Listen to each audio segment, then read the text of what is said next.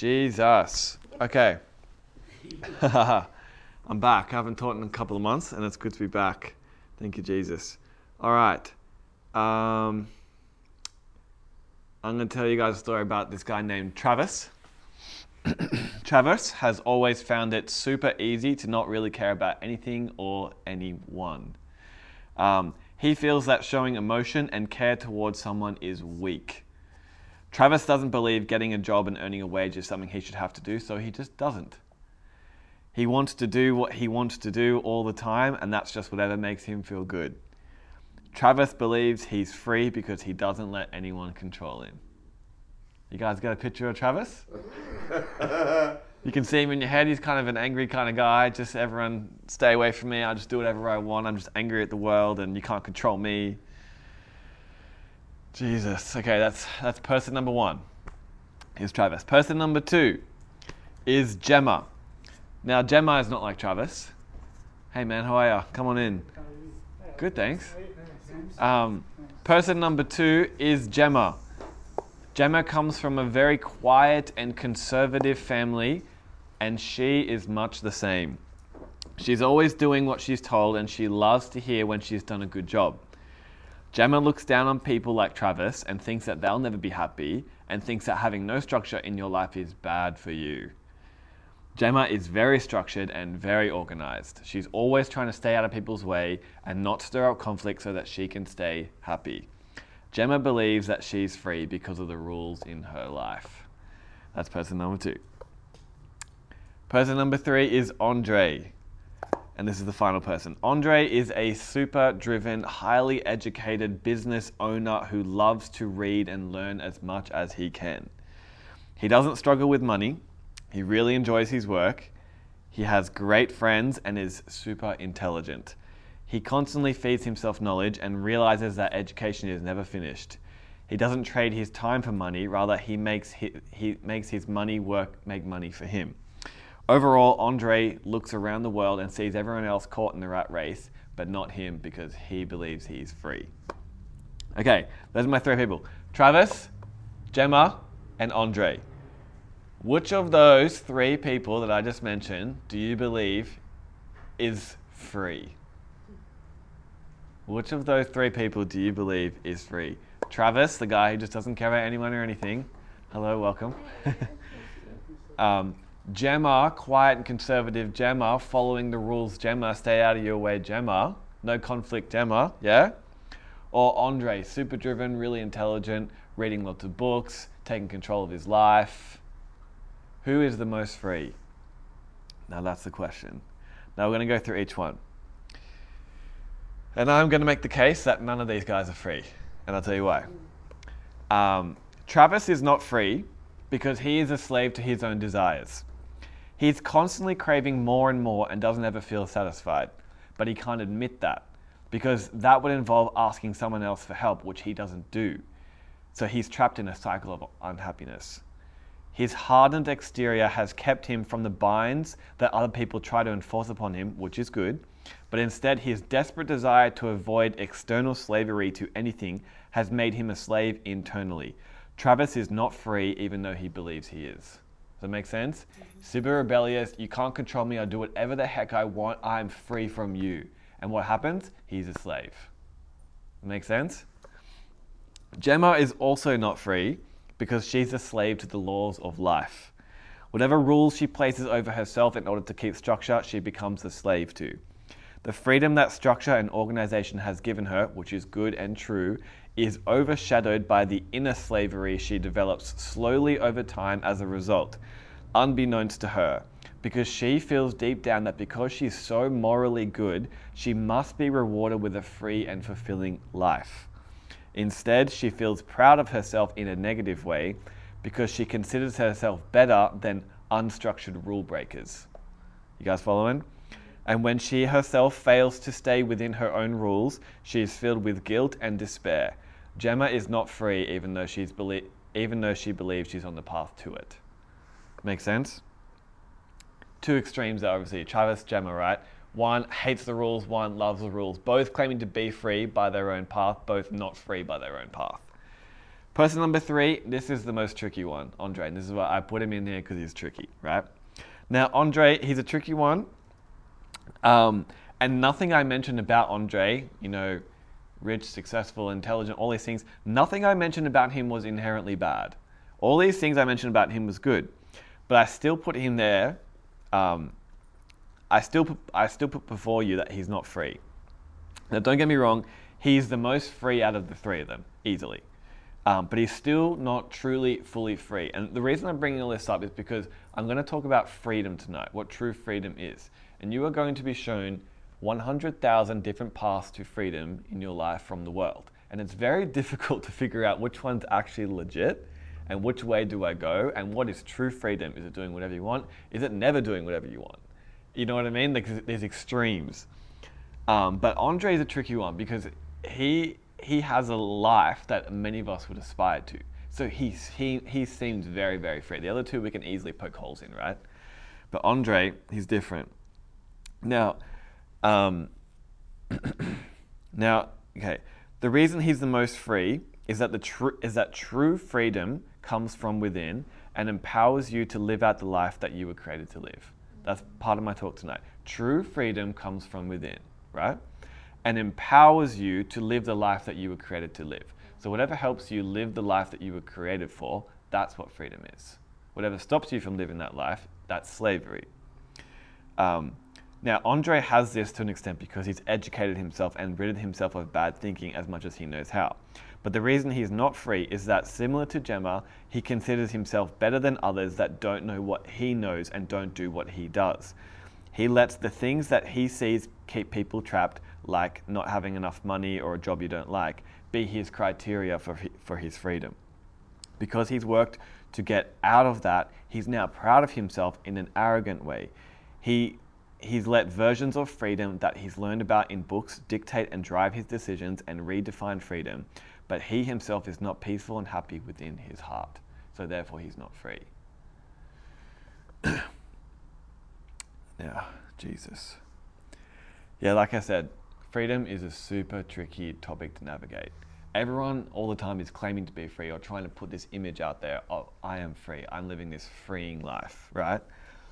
But often you find that they're not because, especially in the social media culture, it's been really heightened in the past 10 years, massively. This was already an issue before, but now it's been massively heightened.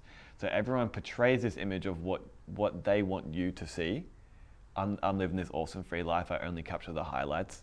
Look how much fun I'm having, right? But then you find out that they're depressed. And you go, what? I had no idea. What the heck? Or they tried to take their own life three times last year and you didn't even know about it. And you go, what? You look so happy. It's because true freedom is from the inside, it's not from the outside. Mm-hmm. Instagram captures the outside, it doesn't capture the inside. Jesus. And we, expo- we are exposed every single day, now more than ever, to many people ch- um, chasing different versions of freedom in their life in their own way, and often believing that they've arrived and trying to convince you this is the way to go, this is freedom. But often you find they're just actually not very happy people or very peaceful people because true freedom comes from within. Some of the examples that we face every day, some people say all that you need to be um, free is to not have a boss that tells you to rock up at nine o'clock every single day and that you need to be your own boss. And as soon as you be your own boss and you make your own work and you make your own time limits, then you'll be free. I hear that one all the time on podcasts and books and everything like that. That's true freedom, apparently. But it ain't. it's a version of freedom, it's a slice of it, it's just not the whole thing. Don't say it's the whole thing, or otherwise you'll be miserable. Um, Others say that you need to just be tr- fully true to yourself. And whatever desires that you find within yourself, you must follow them regardless of what other people think, right? So society has told you to be this, society has told you to be that, and true freedom comes from when you just be yourself. Don't care what they think. That's true freedom.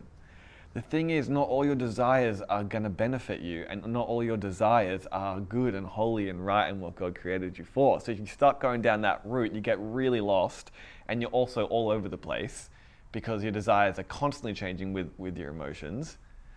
You guys know what I'm saying? And still others say if you want to be truly free, you have to get rid of all your things and become minimalistic. The stuff is what's keeping you trapped in your life. it's a big one in Western society right now. We've got too much crap. We spend all our stuff, sort of spend all our money on all this stuff. We don't need it. That's how you get free. Get rid of it. It's not freedom. It's a slice of it. It's just not the full thing. Um, yeah. So please don't hear me wrong. All these things that I just mentioned, they are they are a little bit of freedom. Every single bit of them is good. That's right. Being true to yourself is right. Owning your own business is right. Uh, getting rid of all your crap that you don't need. That's all good. That's right. That's God. That's awesome. But it's not the path to freedom, and the world will claim that it is. You'll find a podcast that's dedicated to minimalism, and they're just like, it's just changed my whole life, and now I'm free. Pretty much guarantee, go search that person's heart. They might have changed their life because of minimalism, but they are not at peace. They are not happy. Um, because true freedom comes from within, not getting rid of your stuff. Okay. what I want to talk about is true and complete freedom. True and complete inner freedom, getting rid of slavery within yourself, feeling bound by something. All mental health issues are you being bound by something. All insecurity, or fear, or doubt, or worry, or overwhelming concern, or overwhelming sadness, all these things that are inner binds on you. And that, that means that you're not free if you have them. And I have them, even right now. But Jesus is freeing me from the inside out. because, that's my big idea tonight. Jesus frees us from the inside out so we can authentically live the life we were created for. Jesus frees us from the inside out, not the outside in, so we can authentically, as in true to yourself, live the life we were created for. That's being totally true to yourself because your true self is found within Him. And then you go, ah, those are the right desires. That's what God put in me. And that's my deepest joy. And that's His glory when I walk out that life. Yeah, okay. And this inner freedom is different from the freedom of the world because this freedom doesn't mean you can just now go do whatever you want. Because that in itself, listen to this, that in itself is another more subtle form of slavery doing whatever you want all the time, following your every whim, every desire, every emotion is another subtle form of slavery. But it gets branded as freedom. But it's a lie. Jesus. Okay. Let's talk about how Jesus frees us. So, God created humanity in the garden to live in freedom. If you read Genesis 1 and you read Genesis 2, it's a very obvious, very clear picture of freedom. Hey, Holly. Um, there was literally nothing within their external environment, within the garden that God created, that was going to bind them. And there was nothing internal within themselves that was going to bind them. That makes sense? Externally, they were free. There was nothing keeping them bound. They weren't in a prison. And internally, they were free because they were created like God, and He's free within Himself, and they're just like Him. Jesus. But at the fall, that all changed, as you guys probably already know. Man was originally created to be just like God and image who he is, but as we sinned and we spiritually died, the image of God within us became marred beyond recognition. So we are created to be like God. So when when we were originally designed, we're supposed to people look at us and go, "Oh, God's like that. God's like you. I see God in you. You're like a little version of Him, right?" But when we sinned and we and we fell away from God and we spiritually died, the image of God was still within us, but it was marred beyond recognition. You can look at a human, you can see remnants of what God is like, but not really, because they've been so damaged from the inside out. Originally, we were created to think and desire just like God does, but we lost that too. Sorry, um, but then we lost that too and started to think like an insecure person. The first thing that Adam and Eve do when God comes to them in the garden is they run and they hide and they point blame and they realize they were naked. So it's shame, it's fear, it's finger pointing, it's don't don't judge me, back off, it's her fault. She goes, no, it's the snake's fault. Everyone's blaming each other. Why are you so insecure? It's because you lost the image of God, or at least it was very, very much damaged. And you died spiritually, so you don't have security within your heart anymore. And so you fear and you worry and you doubt and you and you're concerned all the time.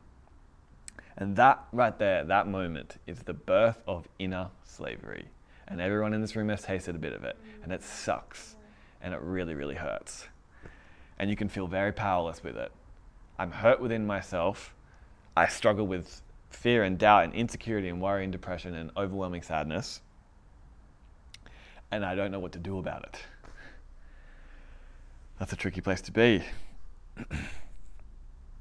so if you, if you, even if you have the dream job and if you have all the money and you live in perfect outward exterior life, if you have all those things internally, no one would consider you free, even though you do actually appear to be free. Does that make sense? So we deal with the inside first, and then we can deal with the outside things, such as money and work and family and all those things. Yeah. Jesus. So, all these things that bind us from the inside out, they are built on a foundation.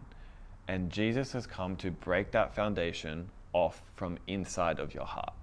Now, that foundation is one thing, right? Foundation is one thing. It's called lies. Jesus comes to set you free from lies by giving you what?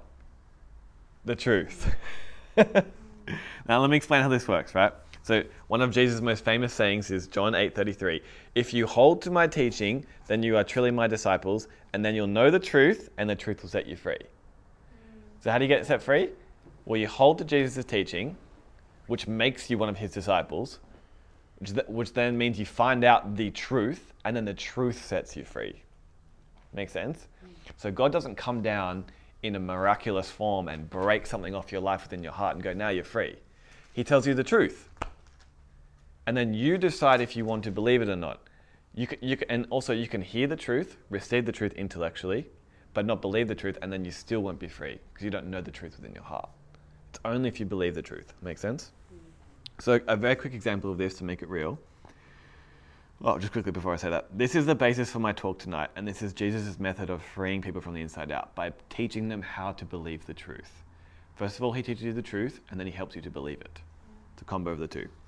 So, a quick example of this is that you might feel within yourself, and even tonight you might feel this within yourself, that you might feel very worthless because you feel you haven't achieved much in your life.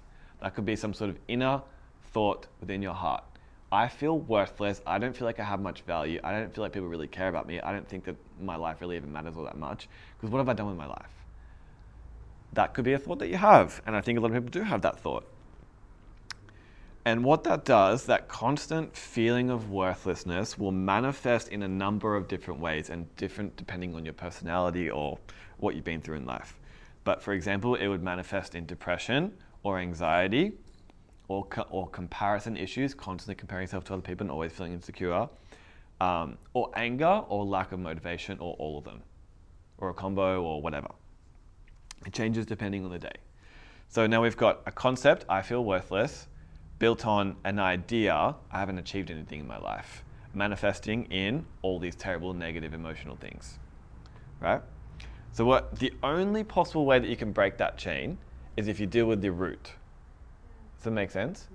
So you feel worthless. So Jesus comes in and he says, okay, that's a thought that you have, and that feeling is real, but it's actually not true. It's just not true. So none of this stuff can can actually hold you anymore because it's actually not true. Because the thing that it, all, all, that stuff came from that root, and we're going to deal with that root. You feel worthless. Well, I'm going to tell you that you are very, very valuable, yeah. infinitely valuable. Why? Because I created you, and you come from me, and I say that you're valuable. Your value doesn't come from your achievements. You could achieve nothing the rest of your life, and you're just still valuable.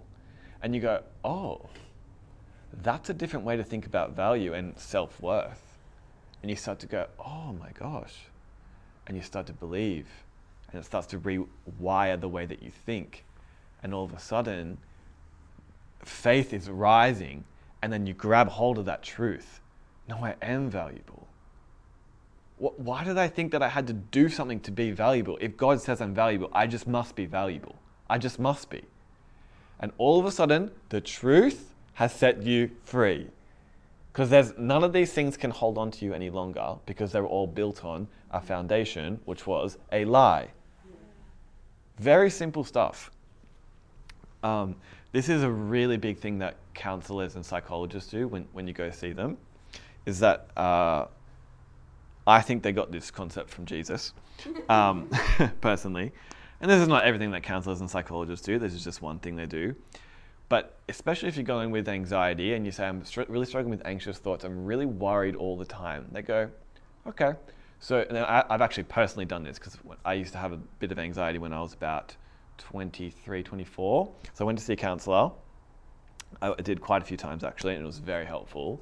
And one thing I was really worried about was I was like, um, whenever Amber, my uh, fiance at the time, now my wife, um, whenever she doesn't answer her phone, I get really worried. I think that maybe she's like in a car accident or something like that, or maybe she's like, you know, calling her ex boyfriend or something like that. something stupid, right? And I started to explain this to the counselor, and he goes, okay, that, that could be true. And he got this piece of paper out and a pen, and he said, can you just give me a few of the reasons why someone, not just Amber, but why someone might not answer their phone? I was like, okay, um, maybe they have no reception. He goes, okay, wrote it down. Maybe they've run out of credit. Yeah, okay, wrote it down. Maybe they're busy. Wrote it down, right? All these different things. And then he, he asked me what was the percentage of each thing happening. Out of reception, I don't know, maybe 10% of the time. Um, busy 50% of the time. Or, and j- just wrote it down, just very logical. And he said, okay, now what, is, what are the odds that she's not answering her phone because she is calling her ex boyfriend? And I was like, okay, I don't know, like one in 10,000. And he was like, okay, and he wrote it down 0.01%, whatever it is. And he goes, so if these are the options, and this is what's logical, and this is what's true, and you've agreed with this, and you've told me this, and then you call Amber tomorrow, and she doesn't pick up, and your mind wants to go straight away to the 0.01% chance of thing happening, because it could happen, it's just very, very unlikely. Your mind's going straight to that, and you're ignoring 99.9% of all other things. Do you think that's fair? And I was like, no, that's not fair at all. And all he did was show me that what I was doing was built on a lie. That's it. Mm. And I had already agreed with it. But my mind was instantly zeroing in on this because of anxiety and worry and fear and all these things. And he just freed me by the truth. He goes, It's probably not happening. And I was like, Oh, yeah, it's probably not. And that was it. And I just felt fine after that. It took a little bit of practice, like to put into my life but it's powerful. The truth, in and of itself, just by itself, is powerful. You are loved. Imagine if you just genuinely, right now, fully within your heart, just believe that you were just loved. That is powerful. That will just make you happy. You just feel like, dang, it's cool. I don't have to strive to get people to love me anymore. That's awesome. What was that? It's just an idea. It's just a, tr- it's just a true idea, and God shows you that in your life, and it sets you free. It's amazing. Yeah. Jesus. Okay. And it's okay to first hear the truth and to doubt. It's okay. Disciples did it, people do it, it's understandable. You've heard the opposite usually the whole, your whole life. You believe the opposite for years of your life, then Jesus comes in with the truth and you go, ah, I'm not so sure about that. That's okay. Just work it through with the Holy Spirit. That's his job. His job is there to guide you into all truth. Jesus said that. I will give you my friend the counselor. He will help guide you into all truth. He'll start interrupting your thoughts. See how you believe that? I don't reckon that's true. See how God says this, but then you think this? Maybe you should just let go of that. And then just little bit by little bit, thing by thing, you just get freer and freer and freer every single day. It's awesome. Now, I don't mean this in a kind of a boasting way, but because I practice this for so long now and been following Jesus for so long, and I've really tried to listen to him over my life for so long, I literally am a very free person. Like I don't have a lot of the things that I used to struggle with anymore. They just literally don't exist. I almost can't remember what they feel like. Now I still do have some of those things because I'm not completely free. I still struggle with believing lies. I still struggle with doubt and concern and worry and fear and all these different things, but nowhere near as much as I used to. Quite literally, it would be probably 80 or 90% less than what it used to be. That's what it feels like anyway. That, that is a measurable, quantifiable thing in my life that I literally experienced. I used to feel worry and fear and insecurity and concern, and now I just literally don't. Yeah. Why? Because I believed lies and now I believe truth. It's very simple, but it just takes a bit of time to get there. And because you, you, can't just intellectually go, I believe that now, I believe that now, I'm just worthy because God's just said that I'm worthy. No, that's you forcing yourself to believe it. Deep down in your heart, you don't actually believe it, right? So Holy Spirit has to guide you through this process, tackle down all these arguments, right? Paul in 2 Corinthians 10 says, The weapons that we have help us to break down arguments that raise themselves up against the knowledge of God. That's the weapons that we have the truth. Jesus. so good. Yeah. Jesus. 2 Corinthians 10 3 to 5. We are human, but we don't wage war as humans do. We use God's mighty weapons, not worldly weapons, to knock down the strongholds of human reasoning and to destroy false arguments. We destroy every proud obstacle that keeps people from knowing God. We capture their rebellious thoughts and teach them to obey Christ. You guys heard about spiritual warfare? You ever, ever heard that term before? It's really not like, oh, I bind you, devil, oh, I cast you out, devil. It's just like, it's just truth.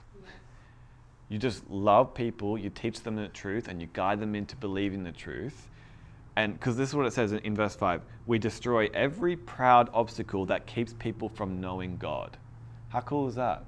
The point is to know God, and all these things pop up in your head to stop you from knowing God, or He doesn't exist, or He doesn't love me, or He doesn't want to answer my prayers, or I'm not sure if the Bible's real.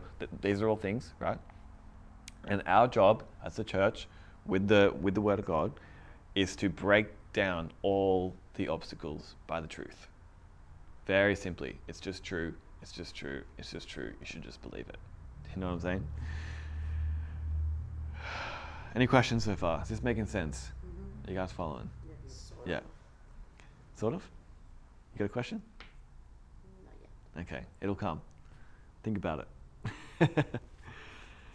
it's a completely different thing to actually know what the truth is. It's, it's quite difficult sometimes to read the Bible and go, um, mobile devices are silent things.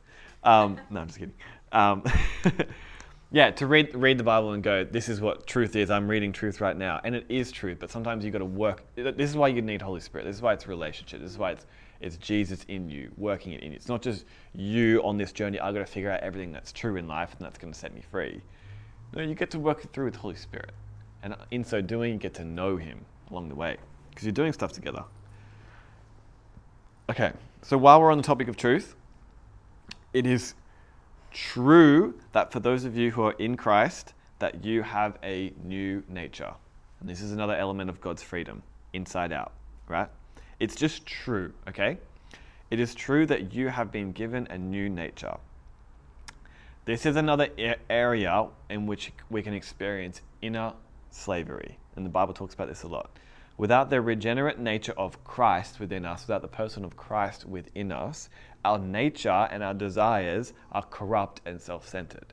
That's why Travis, the guy I mentioned at the very beginning, was not free because he's going, I just want to follow my desires and do whatever the heck I want all the time. the reason it keeps you trapped is because your desires are actually already by default corrupted and self centered, and those things don't satisfy you. So whenever you do something nice to someone else, you'll find that it's actually very freeing to you. That's because you're following the Holy Spirit's way of doing things, which is love, right? But if you follow your own desires, your own selfish desires, you end up feeling not free and not happy and not peaceful because you never created to live like that, right? So even though you tried to follow this path of freedom, just going to do whatever I want, you end up being a slave. So the, the way that Jesus frees us from that is actually go, always what he does is he always goes to the root. So if you have a corrupt desire in your heart, Jesus goes, okay, let's go to the root of that. That is your very nature, the very core and center of who you are. How about we kill that thing and we put me in you, and then you won't have that corrupt nature anymore and you won't have those corrupt desires anymore. That's what Jesus does. Okay. Jesus creates a new being in us as the whole, as the old being dies. Um, one who now desires and thinks just like him as we are transformed by the renewing of our minds. So Galatians 5:17. Uh, I'm just going to go through a few different random scriptures here, but if you want to flip to it, go for it. Galatians 5:17. Hear this language. The sinful nature wants to do evil. The sinful nature wants to do evil, which is just the opposite of what the Spirit wants. That's capital S Spirit, so Holy Spirit. The sinful nature wants to do evil, which is just the opposite of what the Spirit wants. And the Spirit gives us desires that are the opposite of what the sinful nature desires. These two forces are constantly fighting each other, so you are not free to carry out your good intentions.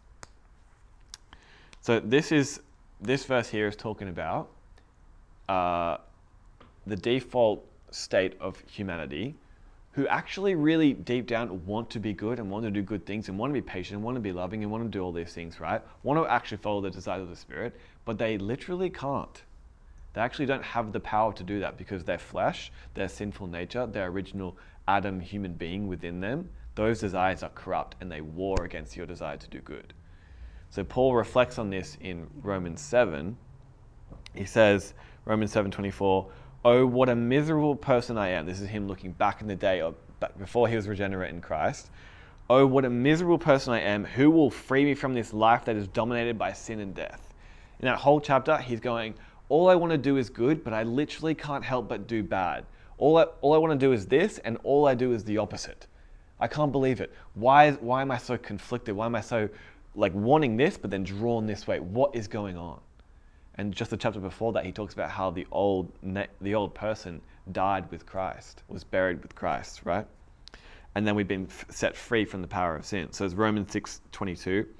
But now you are free from the power of sin and have become slaves of God. Now you do those things that lead to holiness and result in eternal life. Sorry. So this is key, right? This is key. Originally, you desired to be this loving, generous, self-controlled, all the Holy Spirit fruit things. You want, you wanted to be this person. Everyone deep down wants, not maybe not everyone, most people want to deep down be this like version of themselves they have in their head is like loving, patient, just like full of life, full of energy person. But they don't possess within themselves the ability to carry it out. You might be able to imagine yourself walking into a room and you're just so full of love for people and you just want to pour about other people and listen to their conversations and not interrupt with your own things. But then you try and do it and you literally can't. Do you know what I'm saying? So that that's that's the inner slavery of the of the old desire clashing with the new desires. Do you know what I'm saying? So Jesus is freeing us from that. As we become more and more like Him, you actually can become that person. That's what I said from the beginning. My big idea is that He frees us from the inside out so we can live the lives we were created for. Because you were created for love. You were created for peace and for patience and self control and gentleness and faithfulness and all those good things. You were created for that, but you can't do it without Jesus. You know what I'm saying? So, personal story for me, right? I was addicted to porn for a long time, probably eight to 10 years, if I'm honest, on and off, I guess. Um, and for, I would say, probably two of those years, I was really wanting to stop, but I didn't know how to stop, right? So this is the, this is the battle. This is the war within me. I have a desire within me, a corrupt, lustful, self-centered, selfish desire to look at porn, right?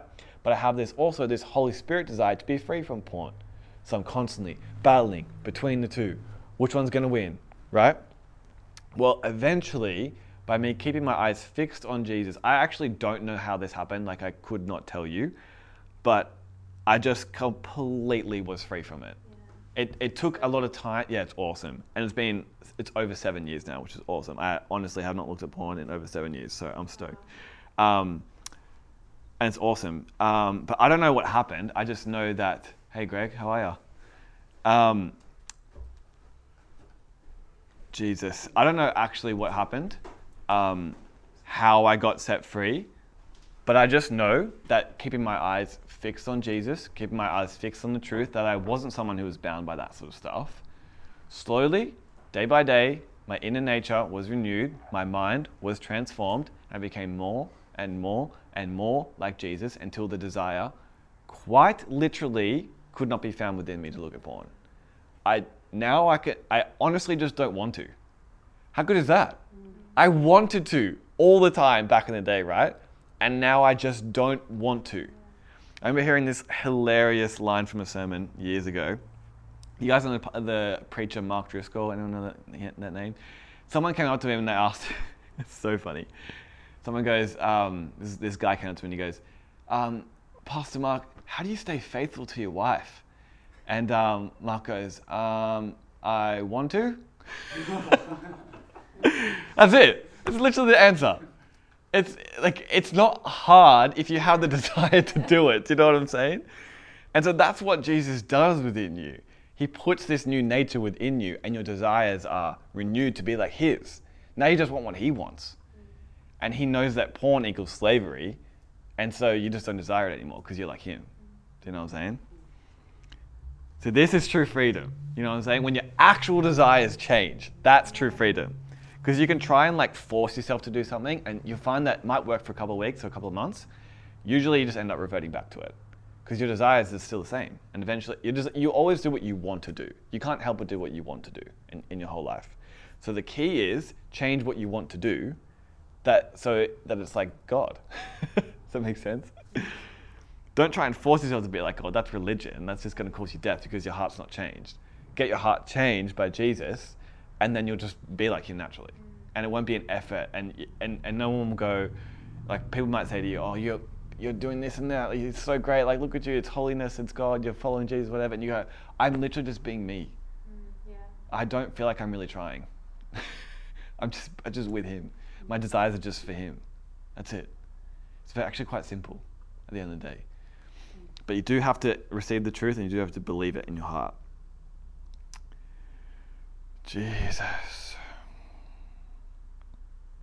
So many people know that they should love more so many people know that they should spend more time in community. So many people, so many people w- want to be more patient and more self-controlled. They know this. It's not an information block, right?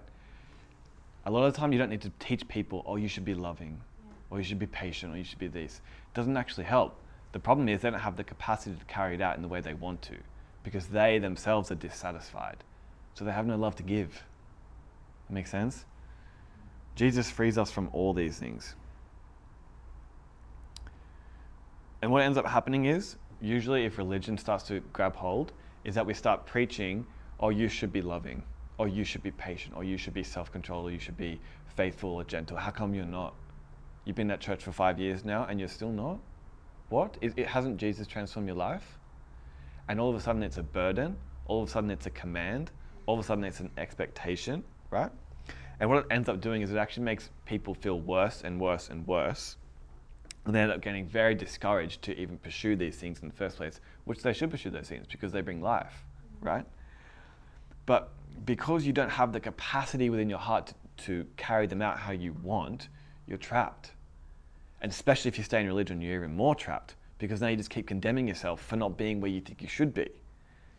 That's why Jesus frees you from the whole system of religion. It's just, you're just dead, and now you're just alive with me, and just fix your eyes on me and you just become like me every single day. It'll just be very, very natural. It's a very natural process. And there's no expectation over you, so you can't feel condemned. That's why there's no condemnation for those who are in Christ Jesus, because there's no expectation over you. There's responsibility that you have to uh, be a good steward of what God's given you, but you don't have to, you don't have a bar you have to hit, like you do in religion. Um, the only way to escape this cycle of guilt and failure is to live in Jesus without judgment on yourself. He doesn't judge you, so you shouldn't judge yourself. And letting Him free and transform you from the inside out. Naturally, you will start wanting to do the things of the Spirit which lead to life, and it won't feel like you're trying to do it. You'll do it naturally because your nature wants it. See those two words? You'll naturally want to do it because your nature wants it. You've got a new free heart within you, and this is the heart and plan of God. Jesus. Now, I have to say, from experience, not just from theology and whatever, this free life that Jesus puts within you is a, it's really good. It's really awesome. I wouldn't be doing stuff like teaching night if this wasn't like enjoyable. I wouldn't follow God, I don't think. No, I definitely wouldn't follow, follow God if it wasn't enjoyable and freeing and life giving and fill, filling, sorry, filling my heart with joy. It just does. It's just my experience. You can't argue my experience because I've experienced it. It's not a concept, okay? Um, now, you might still feel pressed from time to time. You might not feel fully free all the time if you're following Jesus. You might feel like you actually feel really bound. That's pretty normal to go through because you're still learning the truth. You're still believing the truth. You're still trying your best to fix your eyes on Jesus. It's normal. It's okay. If you, if you find yourself bound, even within sin, even though the Bible says you're free from sin, but you still find yourself bound within sin, I was in that place too. But what's the answer? I just kept my eyes fixed on Jesus. Just kept praying. And then He naturally just freed me from it. Do you know what I'm saying? Mm. All this stuff is normal. Just listen to His voice and you'll learn the truth and you'll start to believe the truth and then you'll be free. Um, then you'll feel really empowered because you won't have to go out into life looking to be fulfilled and to be free. You'll just already be free. And that's a far better way to do things. Because likely, if you go out into the world looking to be free, you will look for external freedom. For example, oh, I hate living in the city. It's so busy. It's so stressful. Everyone's working so long and it's so expensive. I just want to, I just want to get a van and drive away to the coast and just chill in my van. Like I want to have a mortgage to pay for and have you know all these stresses in my life. That's called external freedom, which is a good thing. You can go do that van life if you really want to, especially if God calls you to do it. Go do it. Um, but it, you need to understand it's not true inner freedom, and because you're not truly inner inner um, sorry, if you're not, because you're not truly free on the inside, eventually you're going to hit a wall again, even in your van life that you so preciously defend. You know what I'm saying? oh, it's so good I'm out of the city I'm so free now. No, you're not, because you don't have peace and you don't have freedom within your heart, because that comes from Jesus and His truth. Also, just a side note, non Christians can actually believe things of the kingdom of God without having a relationship with God and start to experience freedom. So you can actually, yeah, it's true.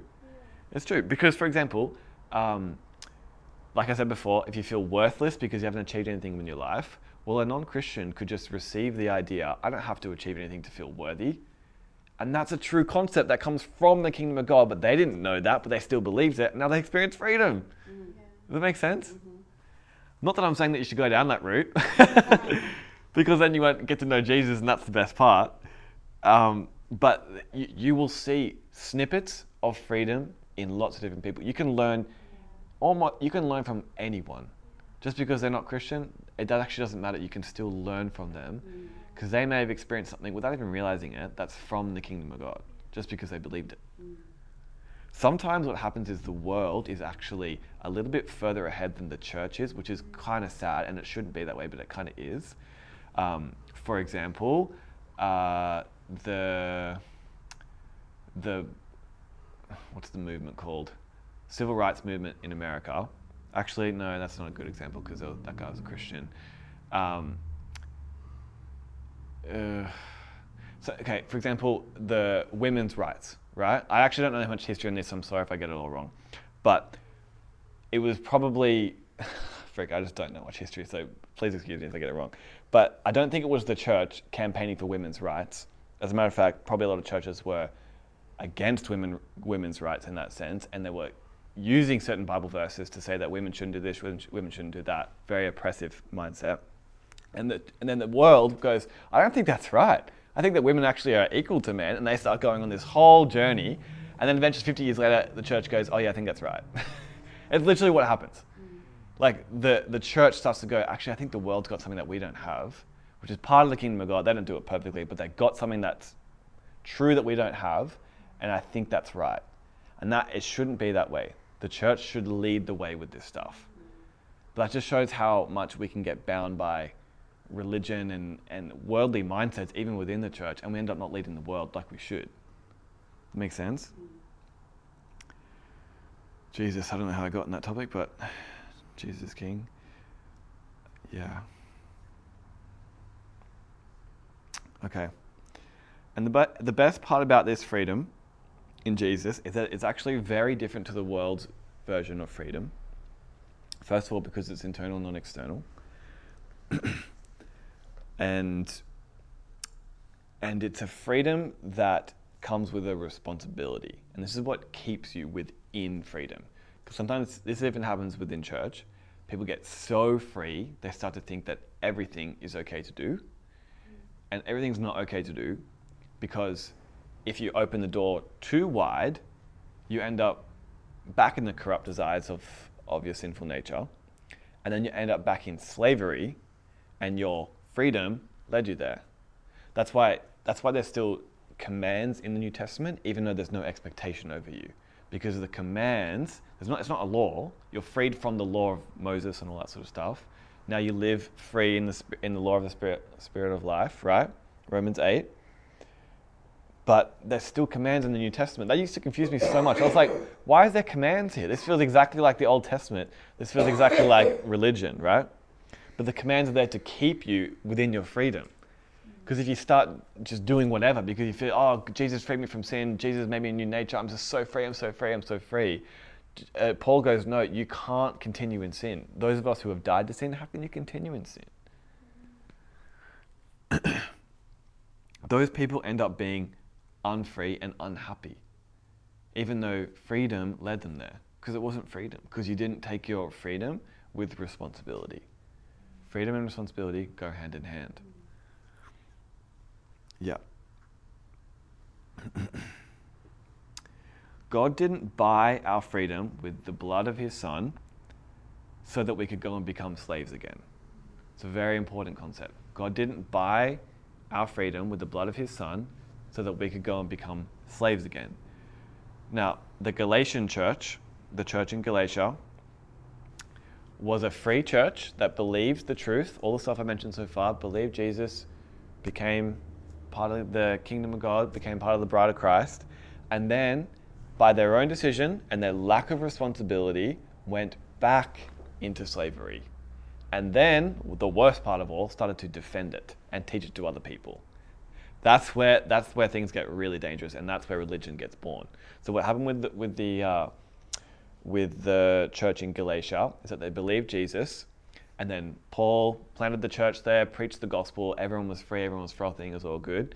Then Paul leaves and goes to another place to plant a church. These guys come up behind Paul a few weeks, few months later, whatever it is, and they start saying, Look, guys, um, Jesus is good and it's right that you follow him, but we can't forget that we came from uh, Judaism and from Israel and from especially circumcision. So we need to make sure we keep Je- Jesus is good, but you must also be circumcised. That's what they said. And the Galatian church goes, yeah, that's fair enough. I think that sounds about right. Like God doesn't want to just abandon his plan for circumcision in Israel and all that sort of stuff. Let's just do that. And then Paul writes his letter called Galatians is absolutely ruthless letter because he realizes how dangerous this is because it literally steals all your freedom because they brought back in a command and now an expectation and now a measuring stick and now this person's doing it and this person's not and he's better than this person and he, paul knows how dangerous this system is.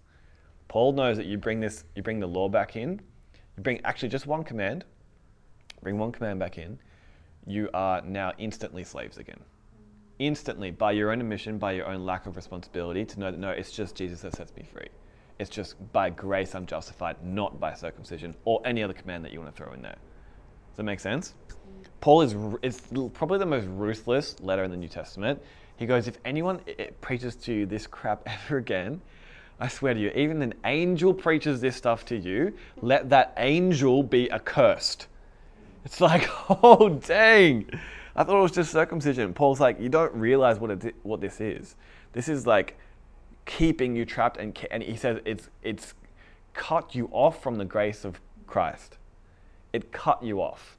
You're receiving all this favor from God, all these blessings from God, because you receive the gospel, right? Now God can just bless you because of that, and you know it's by grace through faith, right?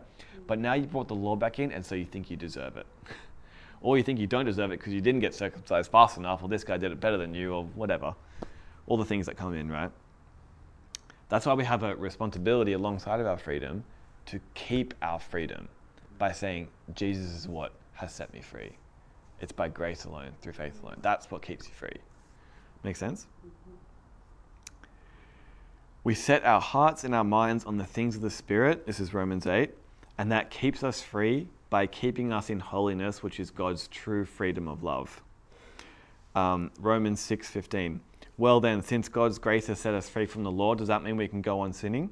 Of course not. Galatians 5:1. So Christ has truly set us free. So make sure you stay free and don't t- don't get tied up again in slavery to the law. Make sure you stay free. That's what Paul says. You have freedom, but it can be taken away from you if you're not careful. That's why you, you just receive the truth, believe the truth, and stay in the truth by fixing your eyes on Jesus, and you'll be free. Mm. You'll stay free. in 1 Peter 2:16, "For you are free, yet you are God's slaves. So don't use your freedom as an excuse to do evil." Jesus. So, stay measured and sober-minded in your freedom. Always be on the watch out for things that look to bind you inwardly again. Just because you've been free with something doesn't mean you can no longer be inwardly bound again. You can, especially if you start to believe lies or let um, the control of religion come into your heart. Watch out for these things. Paul, Paul, especially Paul, gives lots of different um, commands in the New Testament. Watch out. Be careful. Look out for this. Don't believe this, because it's it's not a uh, pressure thing. It's hey, how about we all just keep our freedom? That's it. Because there's lots of things trying to steal your freedom away from you. Mm. If you don't have peace within your heart, then you're not free in that area. And Paul's like, how about we just keep that? and be strong about it. Don't let anyone else come into the church and start stealing people's freedom away from them that they have in Christ. Don't, don't let that happen. So be careful of lies and mindsets that can trap you. You are free in Christ, but be responsible and wise with your freedom. Satan, religion, and the law will try to come in and steal it. But you keep your eyes fixed on Jesus and set, um, set your mind on the things of the Spirit, and you will stay in freedom. So set, keep your eyes fixed on Jesus and set your mind on the things of the Spirit, and you will stay in freedom. The end. Any questions?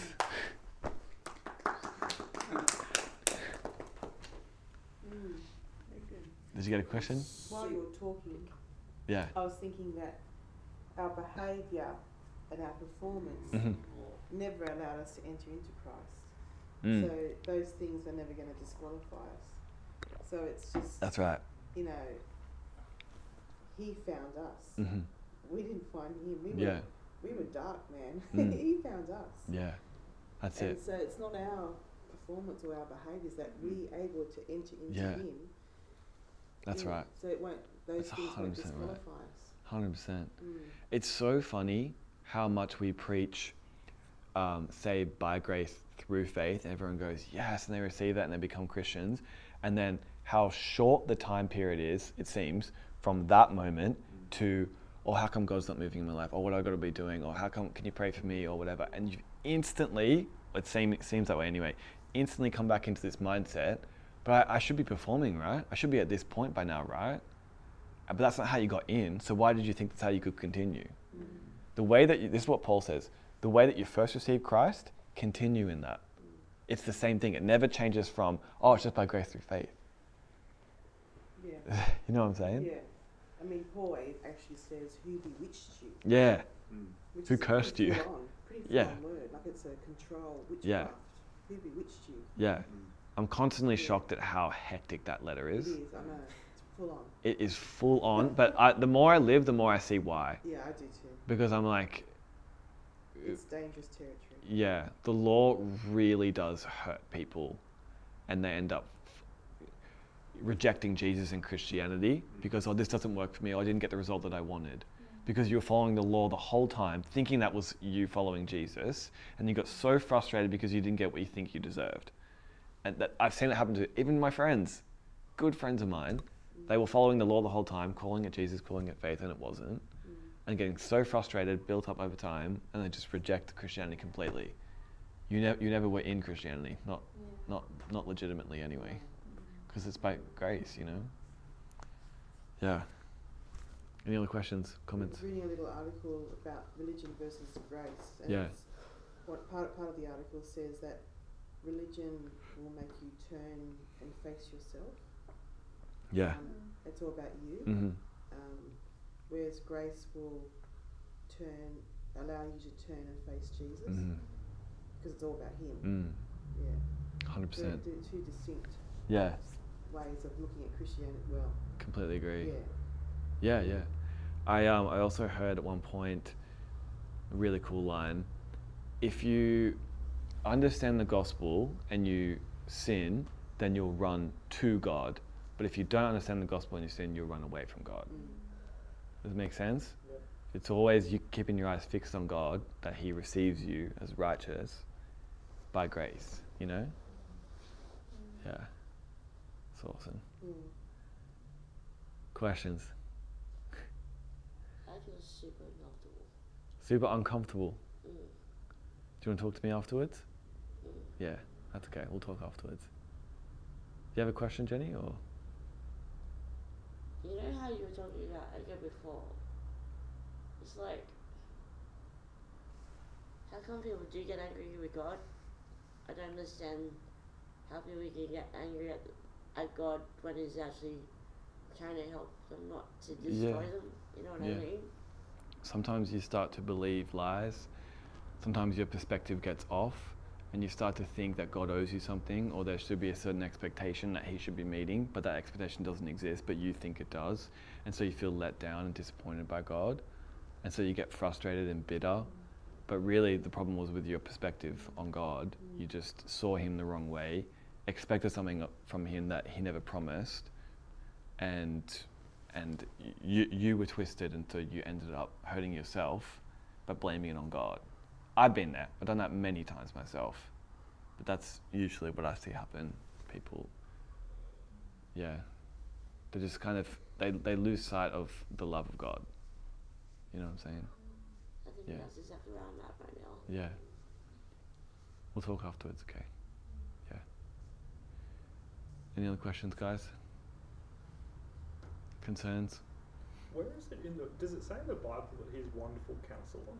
Is that in the Yeah. Bible, or is that hmm. just because I remember it's part of like Handel's Messiah? I think. Isaiah chapter 9. yeah. There you go. I Yeah, didn't even know that it one. just reminded me when you were talking So about like the he's like on a his counselor. shoulder. Yeah. Hmm. Isaiah. That's awesome, man. Wonderful counselor. Yeah. I very rarely think of God as a counselor, but I probably should think about him more like that. Counseling me through stuff. Any more, any more questions? Isaiah 9 6. I feel like this topic is super prevalent at the moment with uh, our generation, especially. It's, it's with every generation, of course, but millennials especially. Just this inner freedom. You know what I mean? So so many people, even my friends and my family, are so bound within themselves, and it's so so heartbreaking to watch, Mm. and it feels quite powerless to know to know what to do Mm. because it's like you look so in pain. I, I know that if I introduce you to Jesus and you receive him, you'll be free, but you don't seem open to that. You don't seem like you're searching for that, or I don't know. It's super tough. I'm very passionate about this topic. Is that mainly because of increased social media, you think?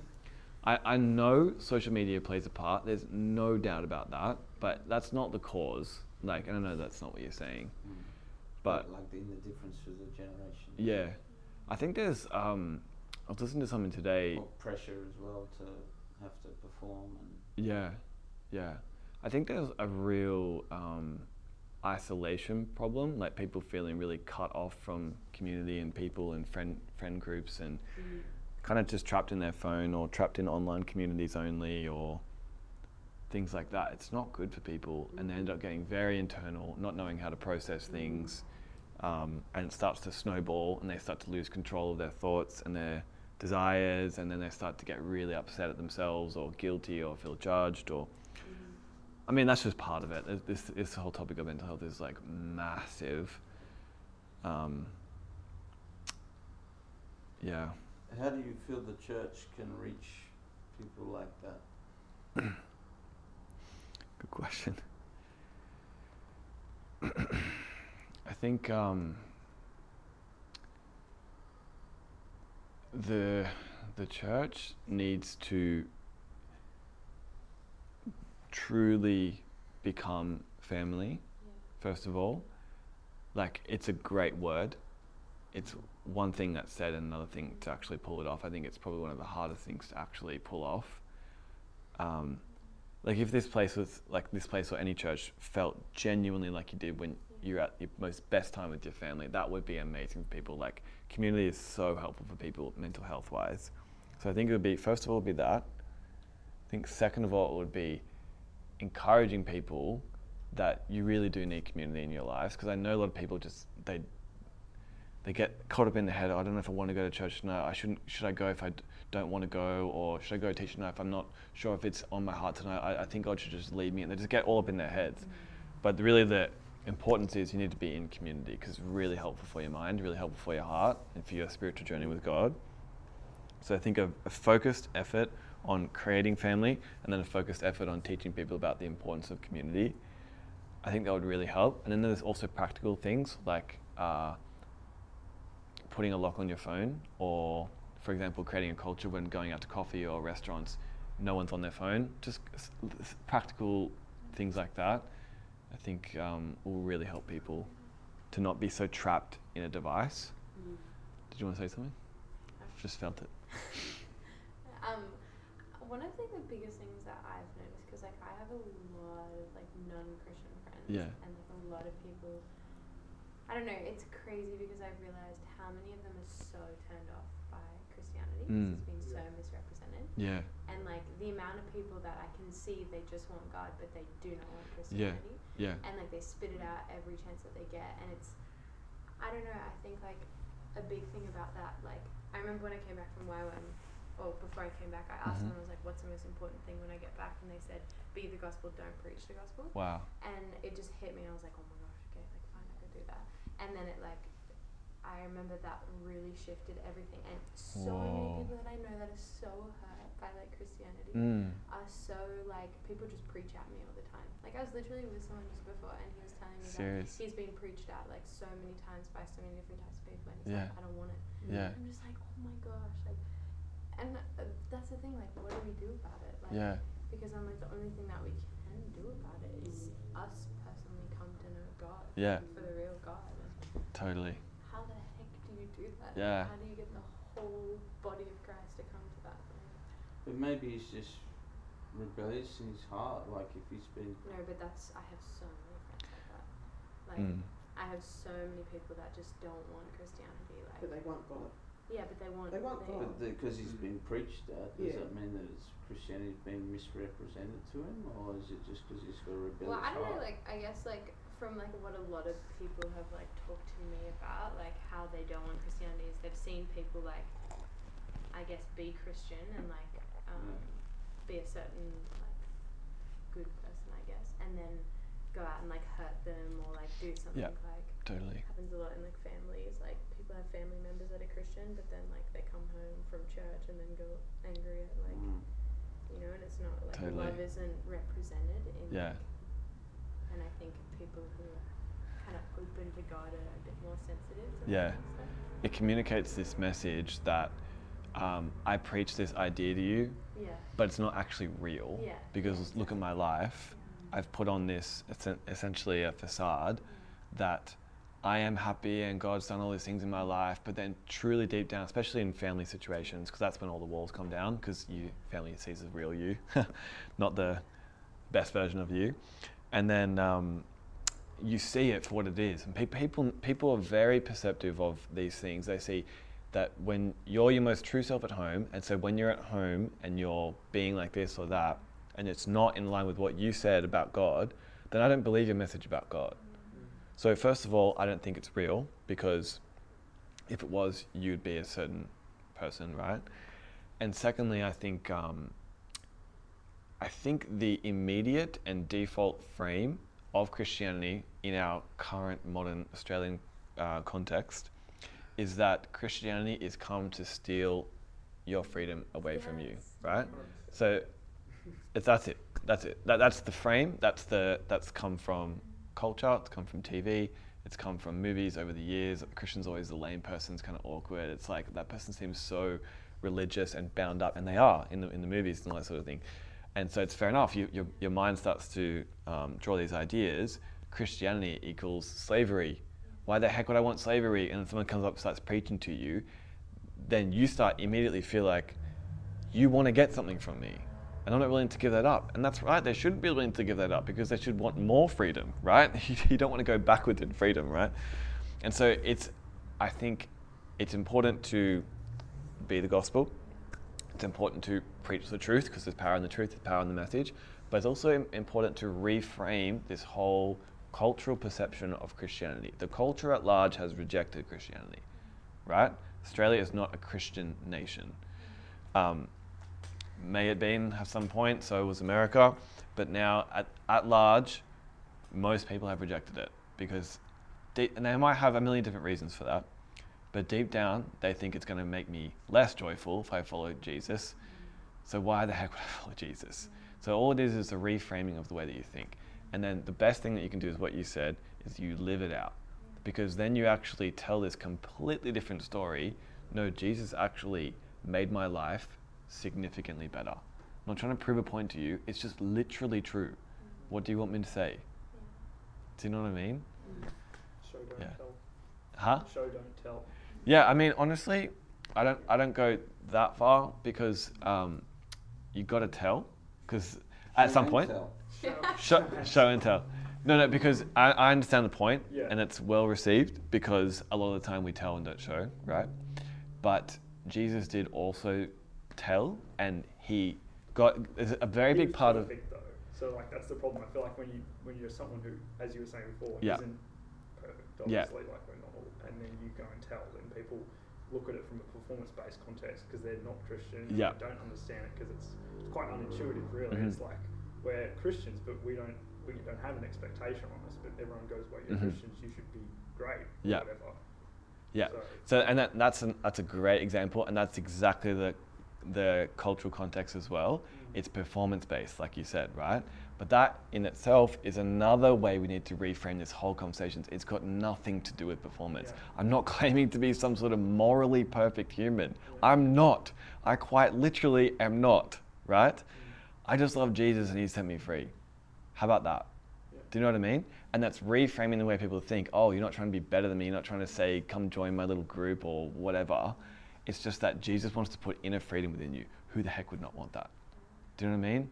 Re- re- reframing the way that um, we, we perceive it as a culture, I think it's really important.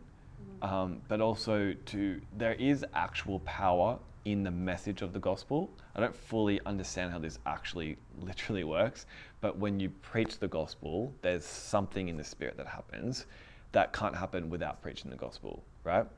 Um, God, when He created the universe, He spoke. He didn't have to speak, but He spoke because that's just who He is, right? He could have thought it, He could have clicked His fingers, could have done whatever. He's God, right? But He spoke. It's a really big part of His character is words. Jesus is the Word of God. The Bible is the Word of God, right? So that we can't deny the speaking part, but of course you cannot deny the showing part. It's show and tell, like you said. and a combination of the two. And honestly, I think a lot of people are, afraid that if they start preaching the gospel, they'll be called a hypocrite because they haven't got all their stuff sorted together, which again is another performance based um, mentality, which is completely wrong. But you're not a hypocrite if you just say, I'm, I'm following Jesus and he's setting me free. That's not hypocritical. I, I, I'm not claiming to have all of my ducks in a row to walk this perfectly moral life. I'm claiming I know Jesus and he's put so much joy and peace within me. And how about I give some of you that because it's infinite? Do you know what I mean? Yeah. There's different way, different ways of perceiving it. Um, but understanding that the culture perceives it in a certain way is very important. Go on. Yeah. Um, Um, I have one more. Yes, go for it. So. Um, okay, I was just wondering, like, in a more s- like simpler form, would you say that it, or like, kind of comes down to like love, as in like, love Totally. is what like transforms you, and like love is what brings you freedom. Mm. and The Yeah. whole everything that you have said literally just comes back to his love. yeah. I think so. Um, I really love that you said that. Um, a couple years ago, I was like going through the Bible and I'd, I'd read it a few times and all that sort of stuff. And I was trying to think, what is the big message of this? You know, like it, says a lot of things and a lot of great things, and a lot of Christians take one thing and go, "This is it." And I'm like, okay, but what is actually it? Like, what's the thing, right? And there's two things that I came up with, right? These are the big, um, big topics that the Bible keeps coming back to. The first one was knowing God. Like Paul goes, I'll just do anything just to know Him. That's all I care about, just knowing Him. Everything else is crap in my life. I just want to know Him. So I was like, that's a big deal. And the second one is love, right? So in uh, 1 Corinthians 13, it says, um, so these three things remain faith, hope, and love. But the greatest of these is love. Why did he have to write that? It's because love is actually the core and center of these things. You know, hope and faith and all those things, they flow from love. Like, it doesn't say that God is self control, God is patient. Here's all those things, but it says God is love. Do you know what I mean? Um, and when you when you inject love into the scene, everything starts to make sense. But if you have no love in it, like if this church has no love, this church is nothing. Do you know what I mean? If I if I'm up here preaching without love, it's nothing and a waste of time. The concepts might be true, so you might get something from the concept, but without love, it's nothing. That's what 1 Corinthians 13 says. So you need love in the center of it, and I think it always comes back to love, like you said. Like without love, what, what is the point of this whole thing? Like, it's what drives all of God's decisions is love. So, hope does that answer your question? Yeah. No worries. Great question. It actually says in Ephesians, I'm just trying to find it, that love shows a maturity of son. Yeah. I'm just trying to find it. It's not like, you know, how well I can prophesy, how well I can heal, Mm. how well I can preach. It's like if I can love, Mm. I'm actually considered a mature son. Yeah. Mm. Yeah, like in in one John, like John is really into the concept of love. Like if you read the Gospel of John, and then one John, two John, three John, it's like all about love. Especially one John, he says in one John, um, it's so important to love your brothers and sisters that if you don't love them, it means that you haven't actually met God. Like that's how much love actually is, is a thing. Do you know what I mean? Yeah, it's just it's the core of it. So if you're going to focus on anything, it's becoming love. Mm. Not just like I want to be more loving. That's great, but you also want to become love because God is love. But isn't love something that you can't manufacture? That you can only receive it in order to do it? Like, I could be wrong about that. No, no, no. I don't. I, don't, I never thought about it like that. the essence of God. Love is the essence of Yeah. Yeah. But like you think if you're receiving it from God, it's coming out of you. Yeah. Yeah. But like, you know, it's like if someone's really mean to you all the time, you're gonna find it hard to love them. But if Mhm. someone's really nice to you all the time, it's easy to love them because Yeah. you feel love, so you're giving love. Yeah. And like that's where I think like once you receive God's love, then it comes out of you, not Yeah. because of anything you're doing, but because you're receiving love, and then that's You love because you just love. yeah, exactly. Yeah. yeah. I'm. I'm not sure about the, the idea of um. It's something that you can't manufacture. I, I have to think about that. Yeah, it's, okay. it's an interesting thought. I reckon Um, that's true. A lot of people say that, like, you know, you can't love if you haven't received love yourself. Mm. Yeah. If you kind of think about it in the context of God as like an infinite source of love, and then when people go towards Him, even if they're not Christian, they kind of get filled with that a little bit. Yeah. Yeah. And then sometimes try, people try and, you know, take someone else's love, but that's like not an infinite source. So that's when relationships can go bad. Oh, um, 100%. as well, so. Hundred percent. Yeah. You, you done your question? Mm, yeah, yeah. There- There's definitely truth to that. Like I've experienced that as well. Like uh, actually, a couple years ago, when I was in a really bad like spiritual state, my sister, I hung out with her for a day, and she was just like frothing on Jesus. It was awesome. And she goes, "I really want to pray for you." And I was like, oh, "All right, yeah, sure, whatever. I just pray for you, go for it." And then she goes, "I'm, I'm only going to pray one thing." And I was like, "Okay, well, what are you going to pray?" She goes, "I'm just going to pray that God fills you up with His love, because don't even bother trying anything, trying to do anything without that." And I was like, "Okay."